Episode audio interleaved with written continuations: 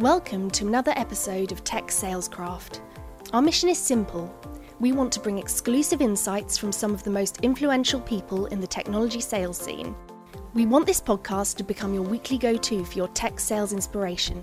And if this is the first time you're listening, please subscribe to keep up to date with the latest releases. Good afternoon and welcome to the latest episode of Tech Salescraft with me, James Hounslow. Today I'm delighted to be joined by Stephanie Jenkins from uh, California. Well, I should be saying good morning to you, really, shouldn't I? Yes, yeah, we're at about 9 a.m. here. Good, good morning. so um, I'm super excited to have you on the show for a, a couple of reasons. One, to talk through your movement from the banking world into uh, the world of SaaS and selling, but also you've got the incredible experience of taking, uh, of working within a, an organization and sales going from the 7 million to over $300 million uh, revenue, which is an incredible feat. But before we, we get into that and dive into the detail, it would be great, Stephanie, if you could just give a little overview of exactly who you are. Yeah. So I grew up in Dallas, Texas, um, and then went to university in upstate New York at Cornell University. I, like many people going to university, at least here in the US, had no idea what I wanted to do. Yeah. So I decided to triple major in subjects that I really liked chemistry, biology, and art history the triple major. So I knew how to work really hard, but I had no idea what I wanted to do.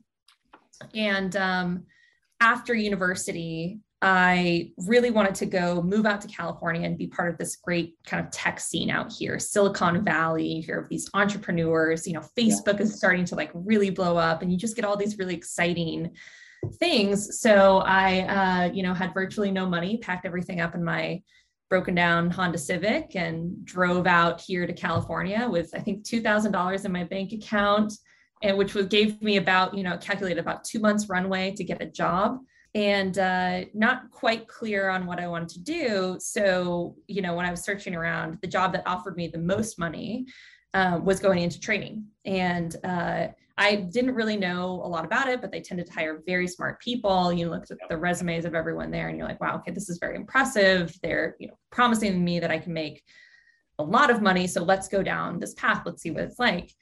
And I spent several years there, and it was a very cutthroat environment. You know, I was telling you earlier how, you know, we would hire people in packs of you know 10 to 30 and then cut them down by 80% by the end of the first month you know 3 months later you'd be lucky if you had one person left in your hiring class and it was really sink or swim. So they'd just throw you into the deep end and you know work you to the bone uh, 12 to 14 hours a day and just see how much money you can make. But if you could make it it was very lucrative right? So you know still i think one of those years i made more money than i do now yeah. uh, many years later. Yeah. so it's uh, it's an interesting lifestyle you know, where you're kind of always on the move, uh, mm-hmm. always working. And um, I think at the core of it is is very much you know, you're buying and selling. It's very yeah. negotiation based. You know, you're virtually negotiating all day long, and you know, thinking really fast, working really fast. So at the core of it, I do think is very much a sales process. Yeah.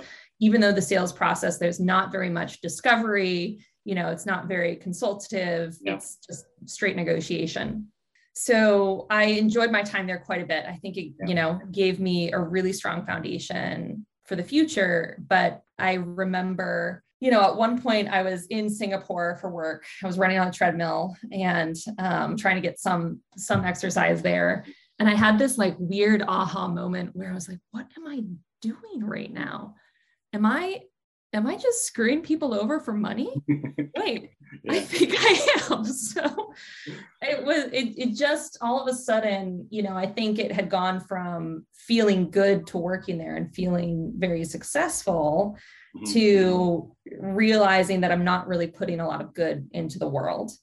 And for me, that didn't didn't really resonate, didn't hit home. And it's tough when you have that revelation to continue to work 12 to 14 hours a day um, knowing that maybe what you're doing is not exactly good for everyone in this yeah. universe. despite the the money. So I remember coming back from that trip and immediately starting to look for jobs. And I'm like, I'm in Silicon Valley. Let's go find a, an awesome tech company that's doing awesome things. Mm-hmm. So I really started looking for very mission driven companies to work for and kind of hyper targeting into the I need to put good into the world. Mm. And I think that goes back to like this chemistry biology, do like it comes yeah. to the core of myself of like I want to help make yeah. this place better um, make this world better. Uh, so I found Glassdoor when we were really small. Um, we were about 7 million, less than 75 employees, less than, I think we had about 10, maybe a dozen salespeople at the time, no SDRs, no CS. And I hadn't really had a SaaS selling job before but I was making so much money that I'm like, I can do this. You know, I'm, I'm smart. I'm, I'm, a quick learner. Let, let's throw me into the fire and I became a the, one of their their first enterprise salesperson that they hired. So selling into the largest accounts, and this was an individual contributor role at the time. In the early days of a SaaS company, it's it's still so much about product market fit. You know, you're kind of evolving the product as you're selling it at in many of those really early stages trying to see what's resonating with buyers, trying to see what sticks, you know, what people almost pay for. Yeah. Um, and that was a really, I think, a really good fit for me at that time, and was able to land a bunch of, you know, what became our largest logos and um, yeah. so many of the Fortune 500 companies. And our product continued to evolve over time. So we had SaaS revenue coming in. As we evolved, we added an ad revenue. Um, and this became really interesting. We finally figured out marketing and added that into the play a little bit later um, we got CS and SDR up and running and kind of slowly but surely crept back past 10 million, past 25 million, past, you know, about 50 million and then continue to evolve our organization. We split our sales team eventually into new business and growth, which I think is a really highly efficient lever around 50 million. And then we continue to evolve those motions. And I began stepping into more and more leadership roles there. So I took over our account management division, so sales into our existing customer base and helped grow that out. We started self service. I took over self service, which is really fun to go kind of from SaaS sales led back to almost product led with yeah. self service. That's super fun. Took that over. Eventually, took ended up uh, switching my focus back to SMB, so small and medium businesses. And in that space, it's really interesting because once you get to a certain velocity, you know, once you get over 100 million in that space, it really is so much of a machine. And how do you get leads in, leads through as quickly as possible? In some segments, you know, in the very small business side, it's almost like order taking in some ways or rep assisted self service. And then in the larger side of SMB, you know, call it 500 to 1,000 employees, that very much mirrors an enterprise sale. So you have all this different division and all these different machines where leads and orders and routings and outbound and inbound go into. And it's a really complex and interesting problem to solve. So I ended up spending eight years there growing that business and every year facing a brand new problem. Yep. And then uh, after that journey, I took a entrepreneurial leap into a new and emerging market, um, yeah. the cannabis tech space. Yeah. So, uh, you know, I don't know if many of your listeners are from the European market, so maybe not quite as big there, but it's really interesting because it's such a rapidly growing industry in the US. And you you almost never get new industries that pop up. And then of the new industries that do pop up, things that are just growing at such a rapid rate and have such high potential. So I ended up joining Flowhub, which is very critically kind of positioned in the US cannabis tech space it creates all the technology to sell it compliantly, yeah. um, which is a very complex process. So it's that has been a very interesting transition and a very wild industry. Yes. Um, so okay. that's been a little bit of my journey so far. Yeah. Excellent. Yeah. Well, I'd like to dive into um, the the beginning and, and and understanding sort of like who Stephanie is. So, yeah, when you, when you went to um, San Francisco to, to find the job, and you went in trade, you weren't thinking about being trading. Most people who go no. trading, that's what they're looking for. And yeah, I know they are. Yeah, and, no idea.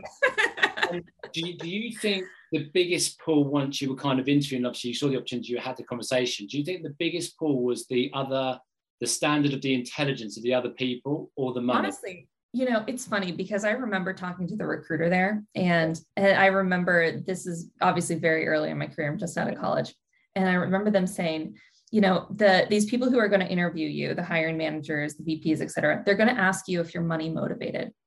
You need to say yes to that. and, yeah. And I I remember thinking like, but am I money motivated? Yeah. Like, is that I Yeah. just majored in chemistry and biology. If I was really money motivated, I might have done like economics or something. Yeah.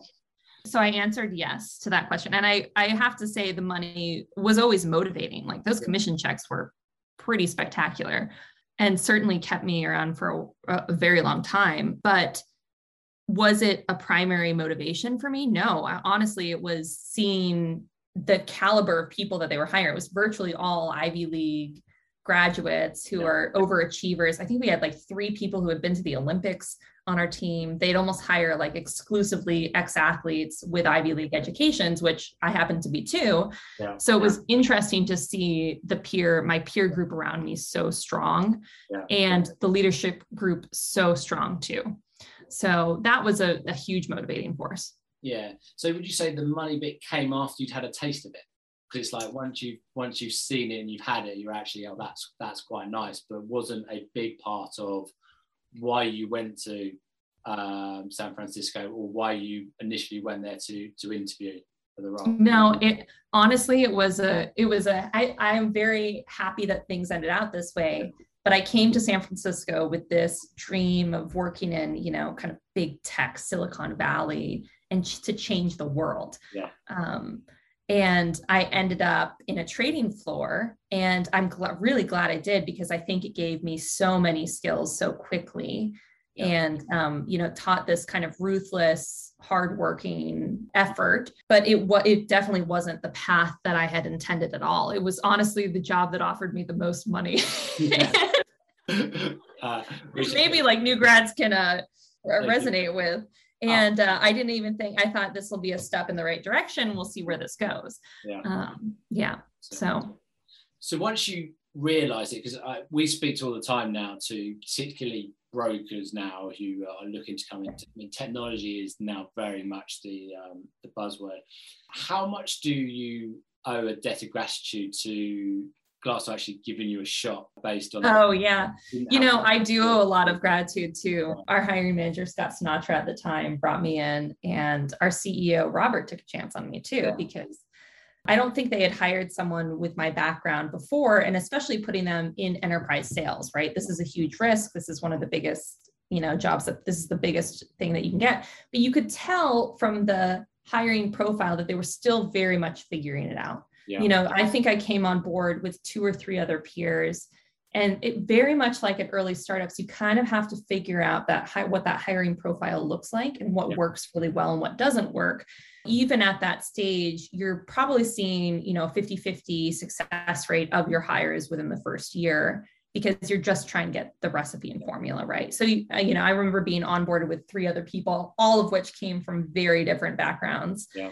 You know i don't think i think one other person you know ended up lasting a while there but uh, the other two kind of quickly um, left which is you know kind of a us us hiring thing um, Yeah. which is fine. I think they probably took a chance on me because i don't know i'm a smart hard worker Yeah, and um, So, how did you find going into what would be classed as a consultative sell, where you are solving business Oh, yeah. technology over cutthroat? Are you doing it or you're not doing it? How did you find that transition, and what advice would you give to people who are looking at going through that that transition now? it is an interesting transition because I imagined, I remember stepping into this role at Glassdoor. I'm Yeah. doing, and I'm talking to, you know, the biggest C suite executives at the biggest companies. Yeah. And I know nothing about a consultative sale. They've Yeah. taken a risk mm-hmm. on me, and I'm a hustler who knows how to negotiate, Yeah, but I have no idea how to do like a needs based sale. And I didn't even know that I needed to. I remember this is a, a kind of a funny story, but I, I, this was, I was probably like a month into the job at Glassdoor I uh, had just landed this big meeting with Marriott. I forgot who it was. It was a C suite yeah. member. I think it was two yeah. of them. It was an initial discovery meeting. Keep in mind, Glassdoor, no one had heard of at the time. So it was like a foreign name. And we had got, I had gotten the meeting by no joke, emailing the CEO of Marriott, and it trickled down a couple layers to yeah. this person. So I got this big meeting all prepared. And my boss at the time had you know been watching my sales. And i think i was off to a strong start with like booking meetings getting things in the door but uh, I, I really didn't know how to do a needs analysis yeah. i had no idea how to do how to run discovery process and the day before he's like okay we got to talk about your discovery and i'm like just ask questions like just ask questions right the pain gain funnel which i mean i got very good at over the years but this was yeah. in the beginning where i was I had very little knowledge of this like ask ask questions to try to identify their pain mm. um, and i was i remember at this meeting with marriott this very important meeting i was going to try to do this i'm going to try to ask questions to identify the pain so i can sell the SaaS product into the pain. I started asking these questions on this meeting. And I remember them being like, stop, stop. Why are you asking these questions? And I'm like, I'm I'm just asking, you know, about like what's going on there and what what you are looking for. And they're like, stop. We don't know. This is this is it. So they shut me down so hard. And then I attempted to like re-ask some other questions. Yeah. My manager was like, what is she doing right now? yeah.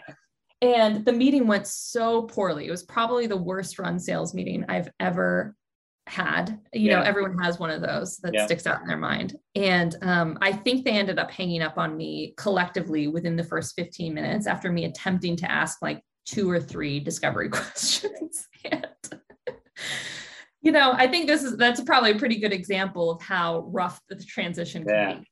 Yeah. Um, so I I certainly advice for people going from a very negotiation, you know, based high velocity yeah type of environment to uh, you know selling a subscription product is to just do your research up front you know read a few books like let's get real or let's not play is i think one of my favorite discovery based selling processes books books on it um, get comfortable with it learn how to be curious up front i mean it, i could have prevented probably prevented some initial embarrassment from that yeah. uh, terrible call. Maybe would have landed an extra deal there. Maybe, maybe. but I, you need to go through those experiences, don't you, to uh, to improve and develop. So you then become a good salesperson. Yes. Yes.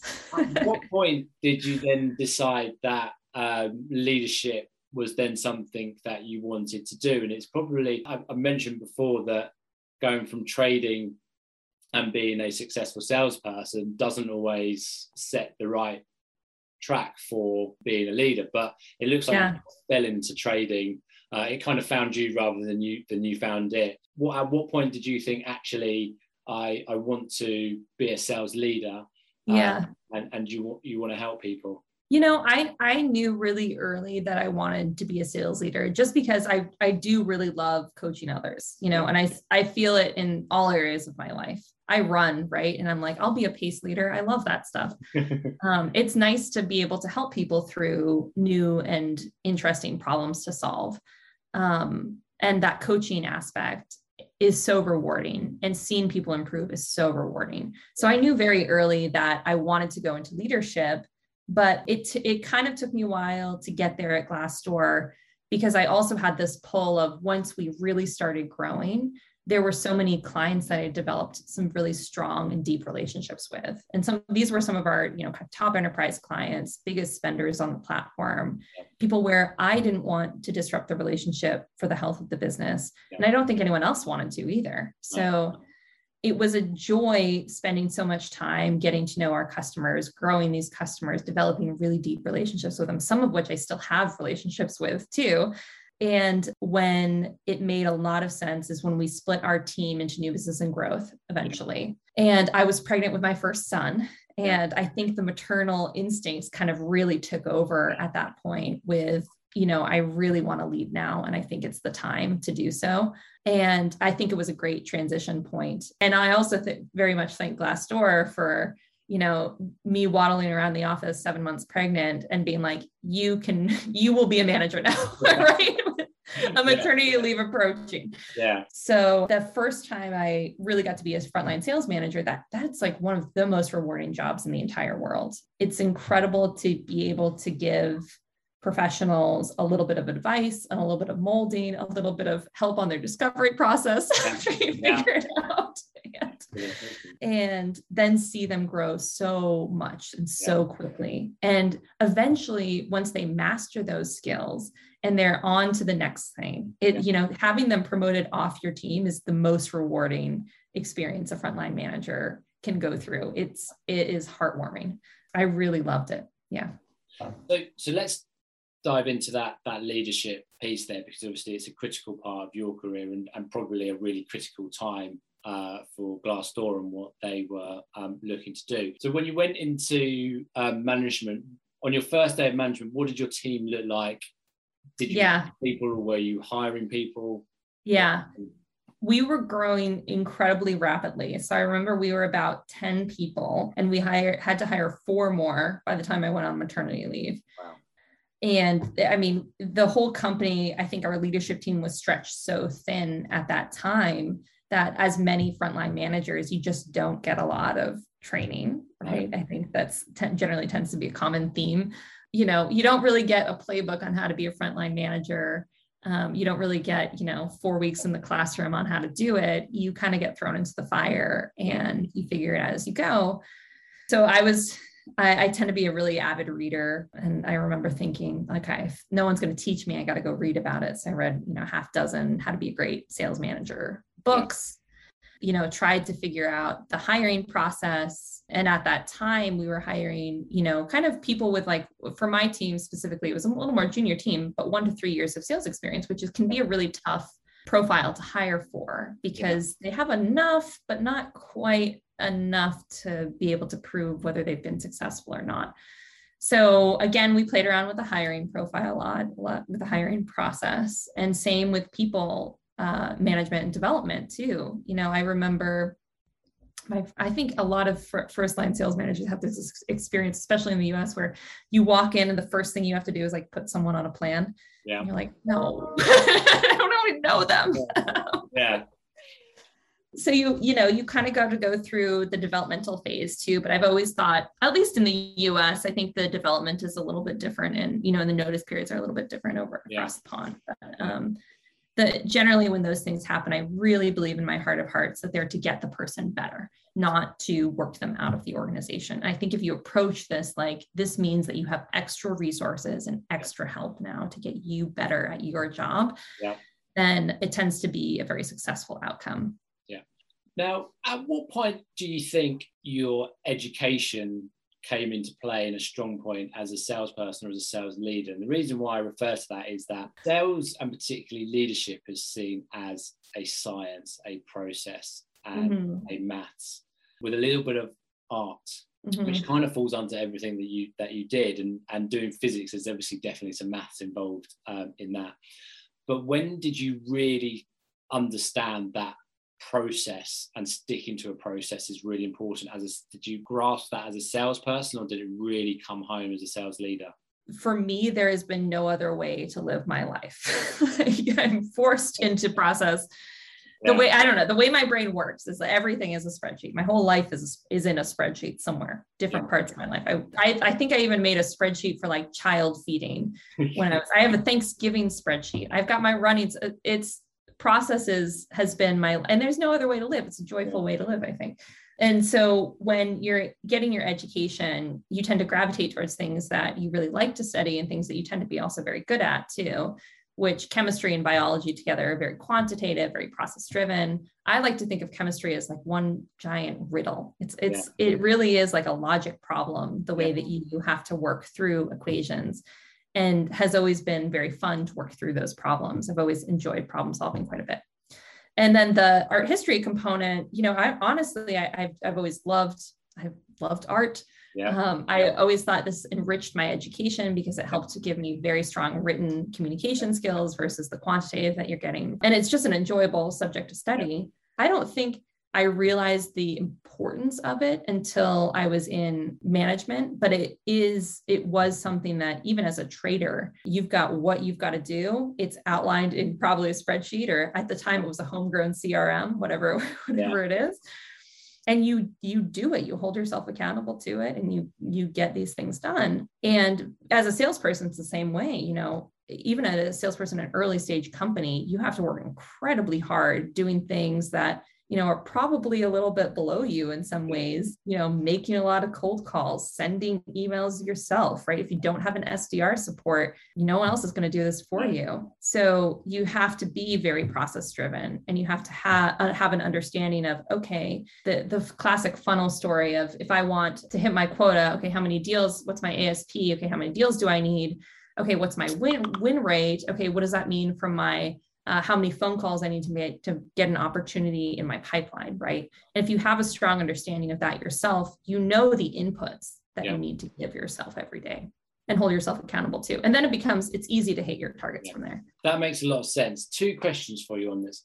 Once you were in a leadership position, um, and you were looking at the process and before you, you would understand the process you'd followed it um, to the letter to, to be the success at what point did you start challenging the process and thinking we could probably do this better? Because I imagine we're oh, yeah. looking thinking, right, this is good, but I reckon there's a few things we could change. So at what point yeah. did you do that and what knowledge did you do that off the uh, off the back of?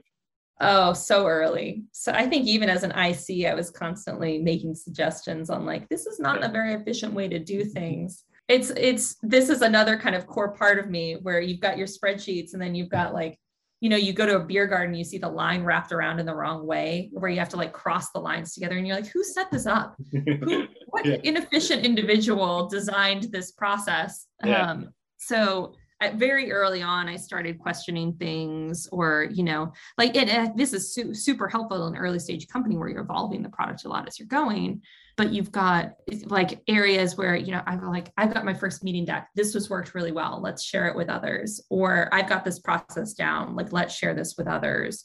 Or this is a great way to work and prospect in your territory. Let's share this with others and then as you step into leadership roles, you get to solve even like more fun, inefficient yeah. problems. For example, like standardizing the QBR process, standardizing measuring whether we whether reps are having QBRs or not, like getting your dashboard set up, getting a cadence in to check those dashboards with the reps. So a dashboard can be all, all fun and games, but if no one's checking it, it's pointless, right? You've got to hold people accountable and set up systems to hold people accountable. Yep. So, and I remember like the thing that as a sales manager, as a director, this was, I think, one of the most interesting problems that we solved. And it seems like a no brainer at the time, which was this concept of auto renewal, right? We have a SaaS product, it's usually renewed annually. We were manually renewing every deal at the end. So you were you were constrained by how many account managers you could have on it, how many CS people, because so much work and energy was going towards a physical renewal.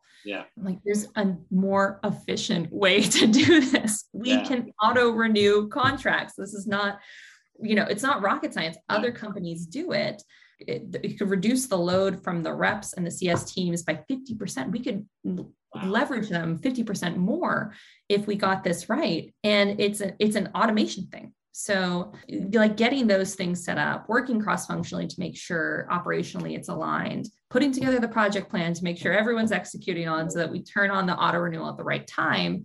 Those have, were, have been really fun projects to solve for um, in my career. And, and um, you know, I think the list goes on. But that little change, that one little change overnight helped us increase our logo retention by 10 percentage points.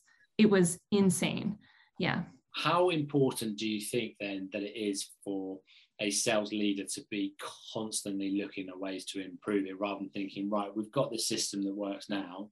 Let's yeah. just let's just max that out. Is it a critical thing to be constantly looking at different ways to um, to improve?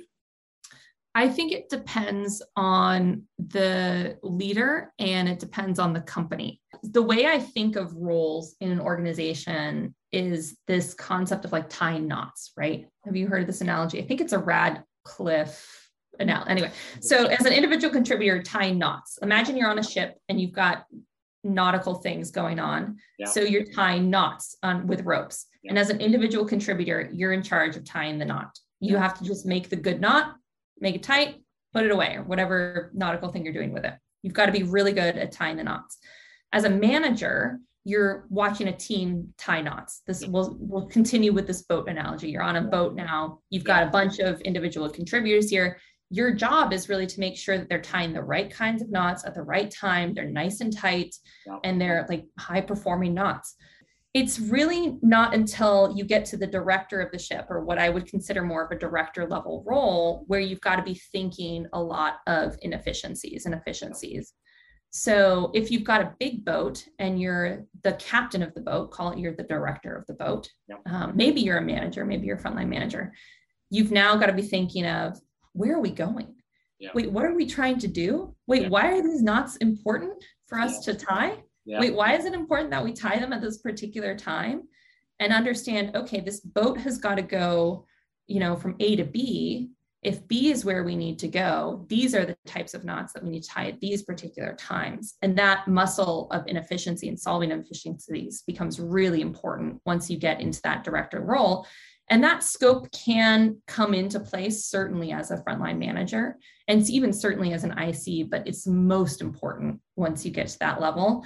And um, it also depends on that size and scale of, of company. So once you start thinking of where are we going, yeah. how do we get there faster yeah. that's when you need to start really questioning uh, you know different ways in your organization to do different things love it on a separate note then around this leadership you've got your coaching bit that, that you really enjoy and i think that obviously goes um, hand in hand with your dna of who you are you've got processes going in place that really knows that you could log on to a computer and really know where your business is at uh, and what's going on how easy was that to replicate into hiring? Because you're not going to find too many yeah. of those people. Um, did you find it very frustrating to start with, and and how did you get it? Because I I, I guessing you really needed to hire process driven people to make sure they fitted into to what you were you were trying to do. So how did you oh, find yeah.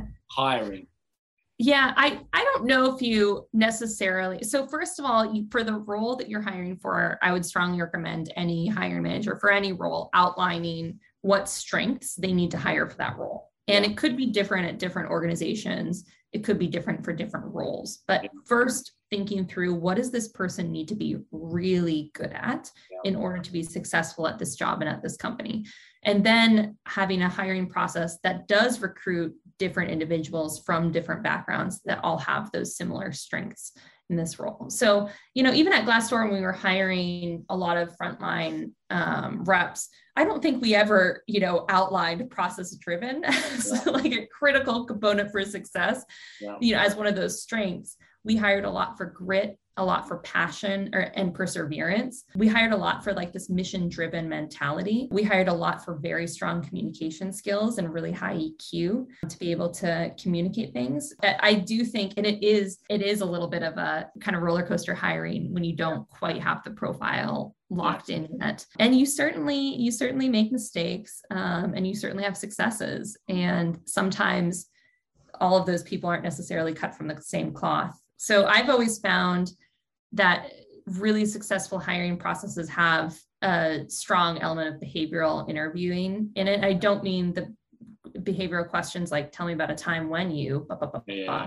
those don't really tell me very much other than you know how quick are you to think of a good example yeah. um, i mean like throw people into the fire in a little bit of ways um, and see how they do we had a lot of really great success with a few different strategies at Glassdoor to get people almost in seat experience where a hiring team can see how they would do without actually bringing them on board yet. One of which I think was incredibly successful is just the element of giving someone a hiring a pitch, you know. So you've got I think a lot of companies replicate this in sales too, but early on in our hiring process and early in the candidates journey we would give them a you know five page powerpoint you know one and a half page script or instead of instructions depending on the role was a little bit different. And we would have specific criteria that we were looking for in that. And you'd say okay let's do a mock a mock process where you pretend to be glassdoor and we will pretend to be you know a customer that you're selling to. And Yeah. let's see how well you can sell glassdoor with a little bit of preparation. Yeah. and very quickly you can see if someone does well in that process and often more often than not they'd sink or swim Yeah. so that I, I always thought this was funny because this is always like our rate limiting step one out of eight people would pass the pitch Yeah. Yeah. so you could think that they look great on paper. They're great when you talk to them, but you get them in front of a real life scenario and only one out of eight gets through. It's Yeah. pretty remarkable um, how much you can whittle that down. So I've been o- o- always a very big fan of that process. I so so yeah, we we're big fans of making sure that some sort of the, the thing about hiring salespeople it is hugely challenging. When you're hiring a technical person, you can give them a technical test and you can rate them where it. Yeah. I always say to, to sales leaders, you've got to be able to try and provide a real life environment to see how they're going to perform. Because salespeople by nature should be good in an interview because they Mhm. should be able to make you like them and have a good conversation. But what's they like in, in front of people? And I think you know getting people to um, to do a picture of, of, of who you are is a really important one because you can really get them to understand do they get who you are and Yeah. how do they handle the process and what goes on with it but there's another really interesting part that you mentioned to me um, last week about the uh, the brain teaser The brain teasers, The brain- yes. when, when does uh, when does this come into the interview process oh, this is just uh yeah, this is just kind of me and a few other people in the org. You know, I think this is a great kind of final interview process where you can see kind of quickly how someone sinks or swims. So s- salespeople are not, I would generally say, not used to getting brain teasers on interviews, especially because it doesn't really apply to your job. You know, if you're trying to think like how many ping balls fit in an airplane, yeah first of all, that's a terrible brain teaser. But Yeah. second of all, like how would that ever really apply? So my most favorite interview question is a brain teaser. And it's very challenging. And if you'd like me to repeat it here, I will. Yeah. Um, but do you want it now? You want the brain yeah yeah Okay. to know what it, yeah This is my favorite one. So you have nine balls yeah and they all look the same. They all feel the same. They are they're all virtually identical. But one of those balls weighs slightly more than the other eight balls. And you have one of those scales. It's an equilibrium scale. So imagine like the uh, Libra scale or the Statue of Liberty scale. I don't know if we're picking up there. That drops down in either direction when you put things on either side of it. Yeah. Um, and you have two opportunities to weigh the balls. You can put however many on you want at any at any time in any order. Doesn't matter. But you just have two chances to use the scale to weigh the balls. How do you find the one ball that weighs more than the others? wowzers yeah so it's hard it's difficult to get it honestly that probably the, the i don't i never timed people on it because the average time was probably around like 10 or 15 minutes Yeah. if you got it fast i'm like you know the you already knew the answer and Yeah. i don't trust you did you know the answer and if they say no i'm like i now my trust is not yeah um, but so it, it would take people quite a, a length of time and they would almost always make the same mistake in the beginning. But what I would look for is not how quickly you could solve the problem or what your th- thought process is, is what is your attitude towards problem solving? So you get a couple different reactions when you ask salespeople a brain teaser like this. They either like, you say, I'm going to ask you a brain teaser, and they're like, what is it? yeah. What is the brain teaser? Let's let's try it out. And you can see they're excited. There's Yeah. an element of like oh this is going to be fun yeah. um, on their face. They le- tend to lean in. They'll get you know physically all prepared and ready to go. Um, and then usually those same people during the brain teaser will try and then they you know they might like make a few mistakes and then they'll try again and they'll cross it out. They'll try again and they'll cross it and you can see in their body language and how willing they are to solve the problem. Then there's another type of person that as soon as you ask them like can i ask you a brain teaser? they're like what? Yeah. Uh yeah you can ask me a brain teaser. They're they're backing away from you you know they are clearly flustered and you know they don't want to do it. And often the same people immediately give up. Yeah. it's like a you know they get they write the whole thing down and they're like huh i don't know. What is it? Yeah. What you tell me you're going to have to work through this one. And you know, it's funny because those same people will ask for help again and again and again and again. And anytime they get even a little bit stuck, they don't want to try themselves, they'll often ask for help. So you get them through this, you get them to the answer. And the answer is kind of complicated to explain. It's not black and white, or not, it is black and white, I'll say that, but it's it's not easy to articulate. So you get them to the answer. Usually this takes 10, 15 minutes before they have that aha moment. That's how I solve it. And then you say to them, okay, repeat to me back the problem and the solution as if I don't know it at all, as if you're just teaching me. You're like a friend, I'm a friend, and you, you know, you heard this brain teaser and the answer today, and you're teaching it to me. Yeah. And at that moment, this is a great problem for a salesperson because this tells the communication skills yeah. really well. And it's a complicated problem that they now have to repeat the problem and repeat an even more complex answer to that they just learned. And this is all, what salespeople have to do all day long is they you get they're a new person at this company. They have to understand something that's probably too complicated for them to initially grasp with very little training and then you know within weeks regurgitate it to a particular client as if they are the subject matter expert so this is like a mini version of the sales process and how well did they listen yeah. how well did they understand this problem and how well can they communicate really rapidly that tends to be the most telling part of the interview for me is wow can they grasp and fumble through it and i, I swear about third of the people who you ask this to can't remember the solution by the time they get around to attempting to explain it yeah. and you're like it's not going to work if, yeah. if yeah. our listening and communication skills are that low you know i think there's so many people they i think the pressure turns up because they think that you you care about the time and you really don't. You know people who take 20 minutes are often really good at this problem versus people who take five. So it re- watch the communication skills how well did they articulate it. If you hadn't heard that question before would you be able to understand the solution? So it that's that's one of my favorite ones for salespeople even though salespeople don't get asked brain teasers very often. Yeah. i mean they don't. I mean i um, i'm in the trade of getting salespeople interviews. And I can tell you that in my 18 years, I have not come across that. But when I sit back and, uh, and I've been telling a few people about it, since, it actually makes perfect sense. Salespeople are meant to be problem solvers. Um, yeah. solve it with technology, but they are meant to be problem solvers, and particularly now with the consultative world of, of, of where we're going, and not only to get them to do the brain tease and see how they behave in it, but getting them to repeat it back is, is critical.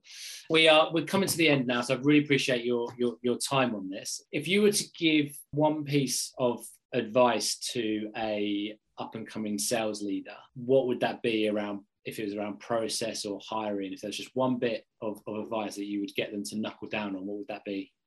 Honestly it's probably around be, not being afraid to use those director and efficiency muscles early too. There's more than one way to solve the problem of getting your sales reps to quota right? You can coach all of them which is great and you should do that to follow an exact process or you can find ways to create make them more efficient and that sometimes improves them in the process and sometimes makes the whole company a lot better so it's not being afraid to see inefficiencies across, look for areas of standardizations. And the most important thing is honestly like holding them accountable to it too. You have to create processes around accountability and holding people accountable, or else it, it just won't get done. And you know, you're kind of left with a yeah team. Yeah. So Excellent. Well, um, I really appreciate you taking uh, time out to uh, to talk to us today. I think you've done a uh, an incredible job when you were at Glassdoor, and I think whatever the next opportunity that you that you have, I think you will uh, you will clearly do very well at. But um, I think the listeners will get so much from what you spoke about there, particularly that interview process. I think it's really important. I think it's going to be critical next year with the the amount of this bubble hiring that's going on um, oh, yeah. at the moment. That the the process is just ultimately the most critical thing to make sure people get it right. So thank you for sharing. Thank you. Appreciate it, James. If you like what you've heard today, please rate, review, and subscribe. We want you to get involved with Tech Salescraft and become part of our growing community. Thanks for joining us.